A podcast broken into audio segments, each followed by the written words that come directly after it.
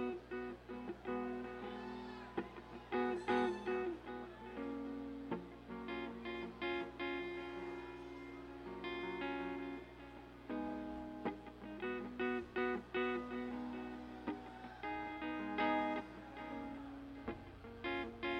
On 96.7 on your FM dial.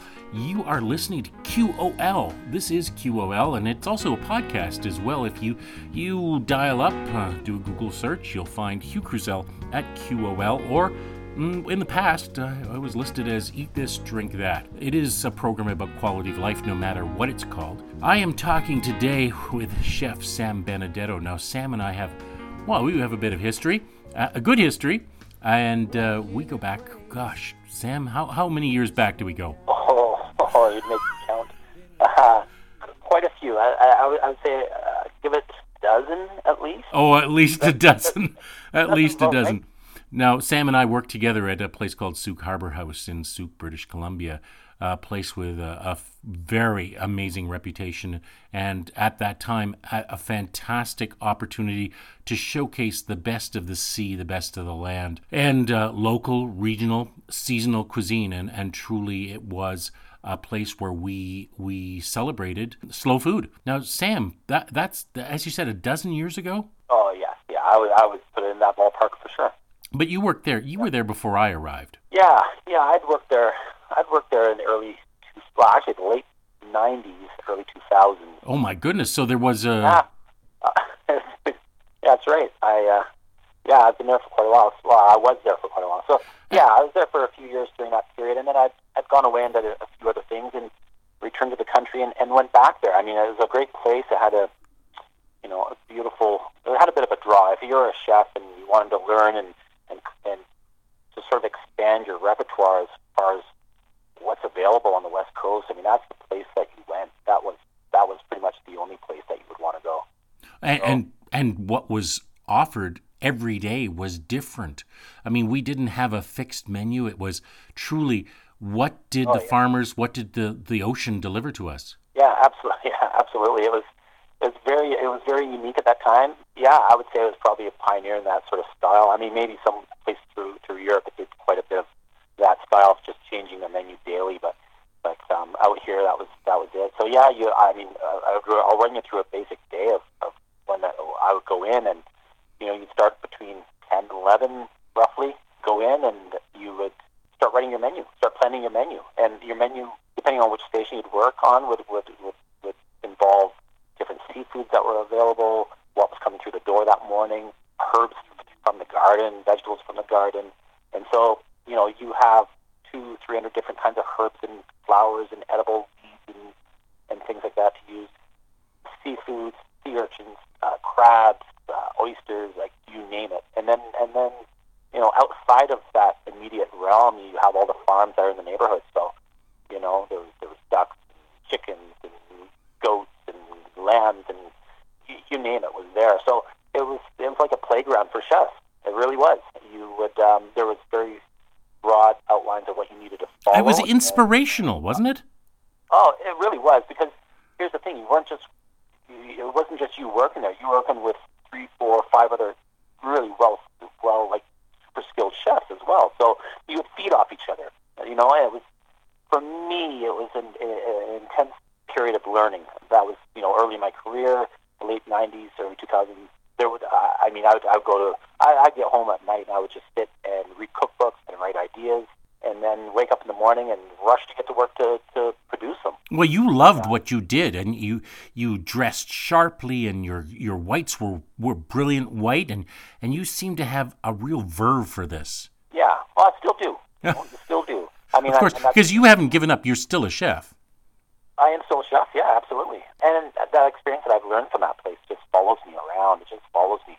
You know, I can pretty much relate any problem I have back to sol- uh, solving it, going back to that place, uh, culinary wise. You know, mm. and uh, but like I said, yeah, you you would you know you're proud of where you worked, you're proud of what you did, and everyone from from your co-working chefs and, and dishwashers to the to the servers and maitre d's and maintenance, everybody was was proud. Well, we were a team. There it was a place to be. Now, not to talk about Sooke too much. I think we'll we'll do that some other time, or I'll try to reach well, one of the people who maybe was the the brains behind Sooke Harbor House uh, at a later date. But Sam, we are here. It, it is the end of March, early April now, and we're facing a, a, a challenging time.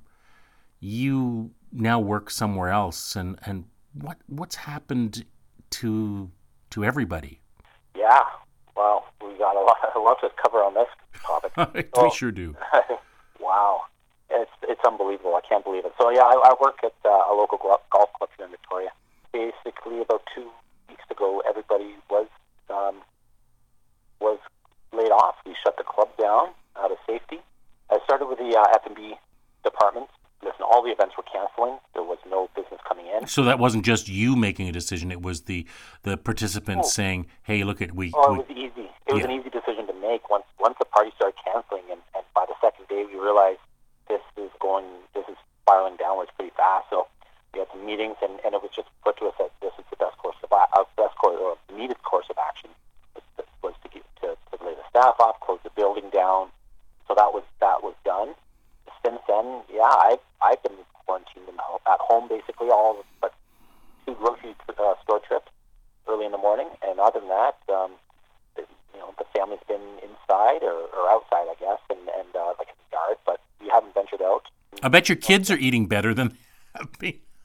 they they are they're they're enjoying it because uh, daddy's at home now. Yeah, and uh, my wife is uh, yeah, she's appreciating it a lot. Everybody's going to put a few pounds on, Sam. Well, I joke about that, but it's not so funny because it's true. so, there's a lot of baking. My my uh, oldest is she's 11 now. Your kids are 11 years old. Yeah. yeah oh my yeah. goodness! I remember. I remember when they were born. Yeah, yeah, that's right. Yeah, so I have an 11 and an 8 year old, and the 11 year old's really starting to get into baking and loves cooking in the kitchen, and which is great. Rumor is she wants to have a coffee shop when she gets older. I'm not crazy about that. That would see. and uh, anyway, so between her and I, we're, we're just uh, lots of Nanaimo bars and butter tarts and bread. Dangerous. Danger, danger, Will, whoever it was. Yeah, yes. Yeah. Yeah, but but yeah, no. Back to the back to the, the issue is so. You know, it's been a couple weeks now, and, and we did have a, a meeting this afternoon. As a matter of fact, I'll divulge that. Just discussing what to do going forward, and so much is unknown that nobody's ever really seen this. So luckily, the staff have some financial help from the club as well as as uh, the government coming up, which is great because that's really sort of you know when it first started going down, that was my my initial concern was the staff because you know you can't you you've spent the time oh, putting together a good team. Why would well, you, you want to see great, it fall apart? Yeah, you have a great team and and you got people you trust. You don't want to lose anyone, and you know uh, it's a precarious industry. It can be a precarious industry as far as wages go. So you know, I, I you know, have a certain. I feel like I have a certain responsibility to make sure that they're okay, and and so we've been keeping in touch with the staff as well. But the club has been great that way. They have you know emergency funds set up through the club for them, and so everybody's doing okay. Everybody's surviving, but it's it's an odd odd feeling. In your meeting today, not to be too specific, but have you talked about the restart, the reboot of all this, how to get going again once things do, uh, you know, sort of straighten out? And and you know that in your your pantry you've got you've got in your lockup you've got your wine you've got your spirits those things are, are for sure. Now you you know you'll have to buy probably if it's too long new spices because they will decay very quickly um, and certainly lo- you know your lockup there's yeah. so many it, it, it's not so easy to restart is it yeah well know restarting is, is it's not necessarily the restart It's the, the, the in between. What do you do? You're right. What do you do with the you know your, your spices that are maybe sitting around too long? Or what do you do with you know the, all of our produce and fruit actually went out to our staff at the end of it all when we realized we're shutting down. We sort of put together a bunch of packages, and staff came came up to the kitchen. We just sort of were handing bags of groceries of perishables to them to take home. Well, there's no other option, was there?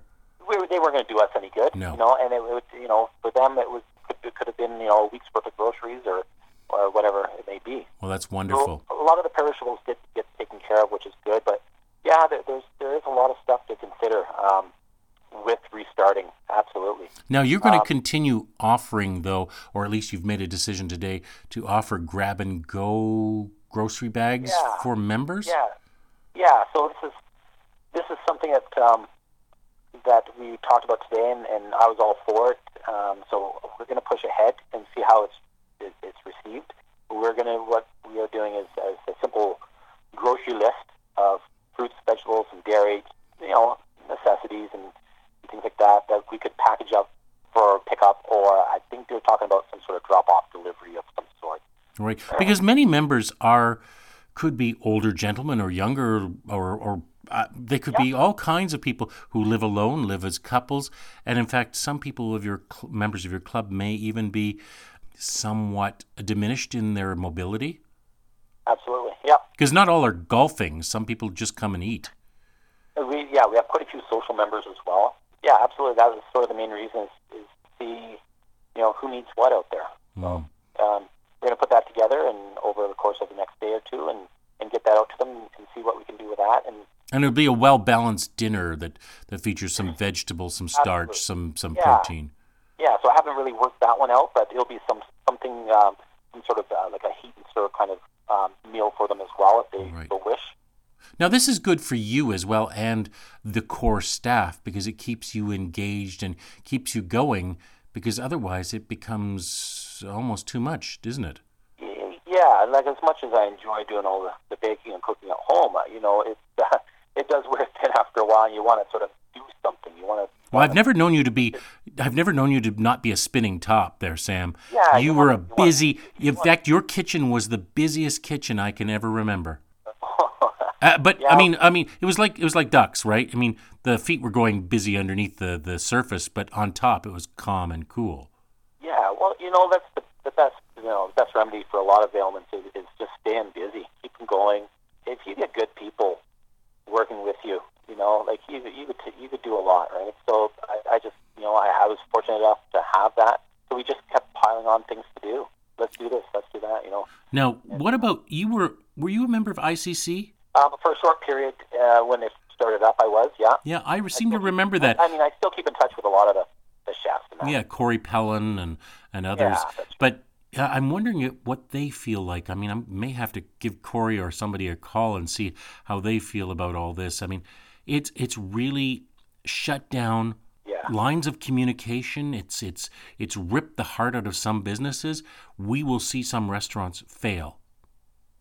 Be a uh, there will be a lot of attrition, I believe, out of this. Absolutely. I mean, it's, it's difficult enough having a a restaurant in Victoria or a food service establishment in Victoria as as it is. Um, you know, so many people talk about living at home, you know, paycheck to paycheck, and and that is really true for restaurants as well.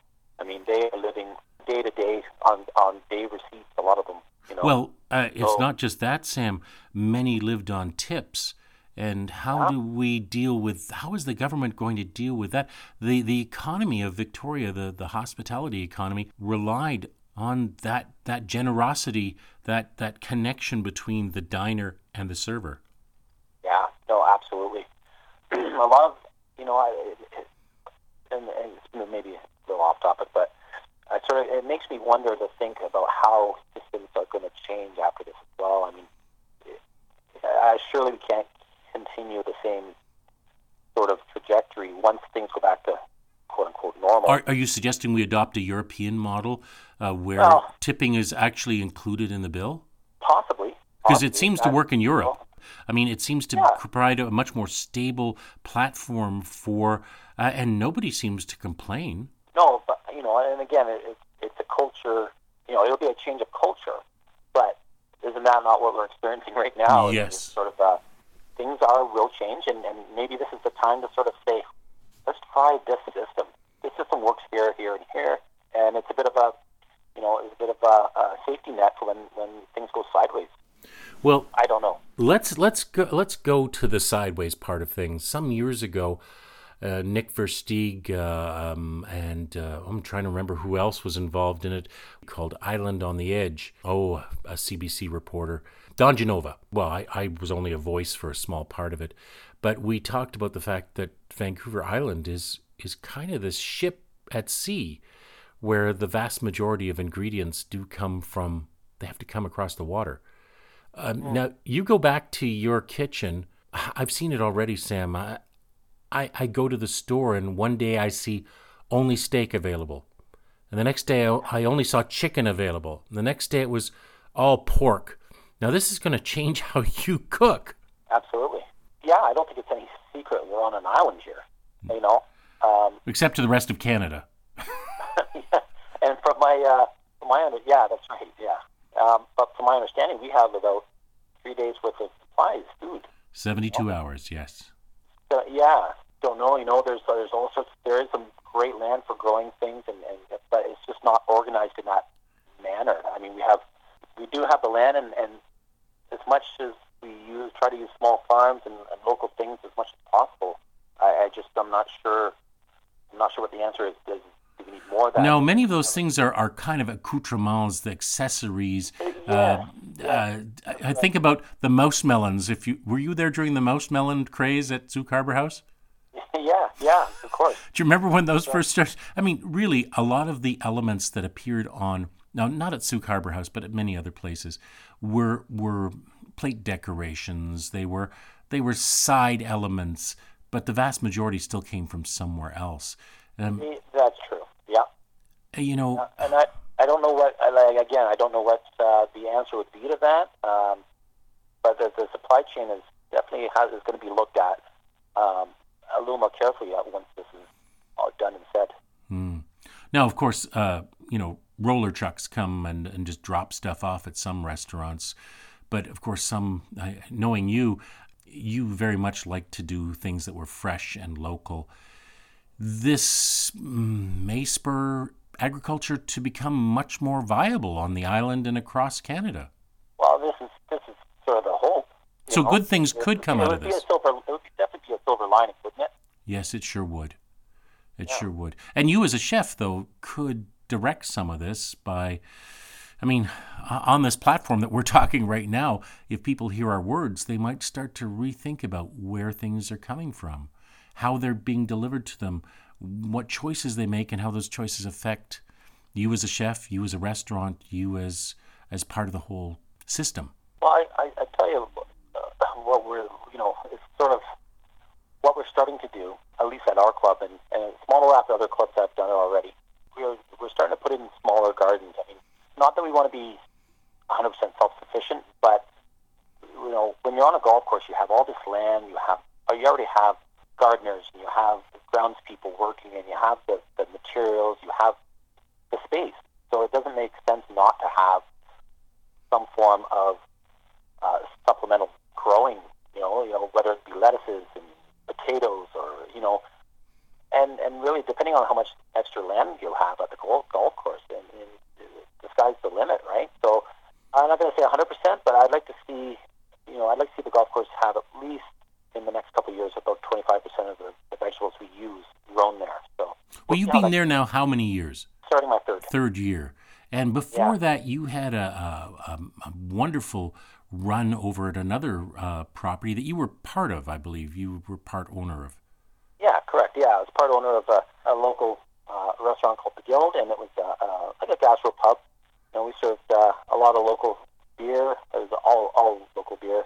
Um, it's sort of the start of the, the craft beer phase. I was I was amazed at how many places, or at that sort of that there weren't any places, I should say, that were serving a you know open taps of all these different. So that was sort of the, the, the premise behind it, and we uh, opened up and served lots of local craft beer, and of course local fare to go with it. So uh, yeah, it was, it was a fun uh, a fun place to, to open and run, and uh, a good learning experience restaurant. Well, it was it was high ceilings. It was historic. It had it had a Yeah. feel of yesteryear, and yet at the same time, not all that polished feel that we feel at at we see at some properties where it's almost almost a little Disney like. Yours was yours was more authentic.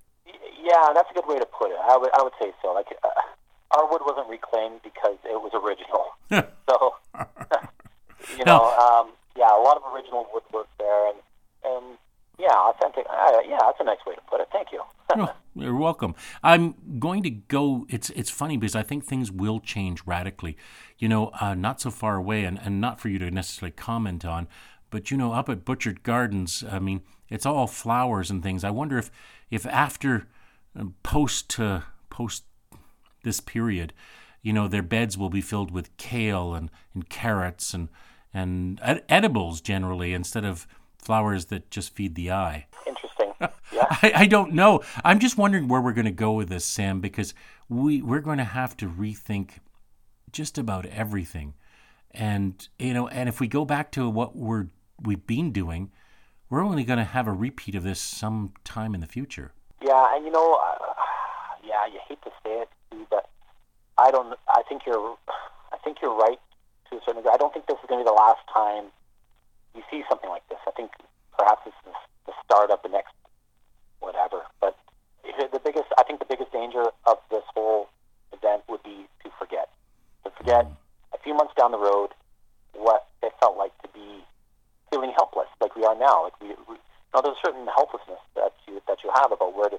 Is the grocery store is going to have enough food, or you know, do I have to make sure that the you know that uh, you know I don't talk to anyone too close? Like all these sort of fears and insecurities we have. Let's not forget what that feels like once this is over, because that's what's going to create change. Is, is that feeling of, of that we're feeling now? My brain was running wild on this, and and you know here I am in Ontario interviewing you in in British Columbia on Vancouver Island. You've been to grocery stores. Are you seeing as a chef provisions disappearing from the shelves? Are you you noticing? I mean, I'm not talking about toilet paper here. I'm talking about like yeah. the other day I couldn't find yeast anywhere. Well, I guess I can only speak for my area, where you know, and my understanding, Vancouver Island, the cases are a lot lower. I think there's a little less here here, perhaps, mm. rightly or wrongly. I just don't think I don't think we have the same amount of sort of uh, urgency that maybe the mainland has or, or other places. However, so when I've been to the stores, each store is slightly different, but yes, you go to the store and it's like you said earlier. You know, one day you'll see steaks on the on the shelf. The next day is ground meat, and then you know, not that I'm going every day, but I'm, I, you know, from the few times I. well, you as a chef probably are. yeah, yeah. So my personal store that I've been to a few times is uh, it, they've done a really good job at keeping things stocked.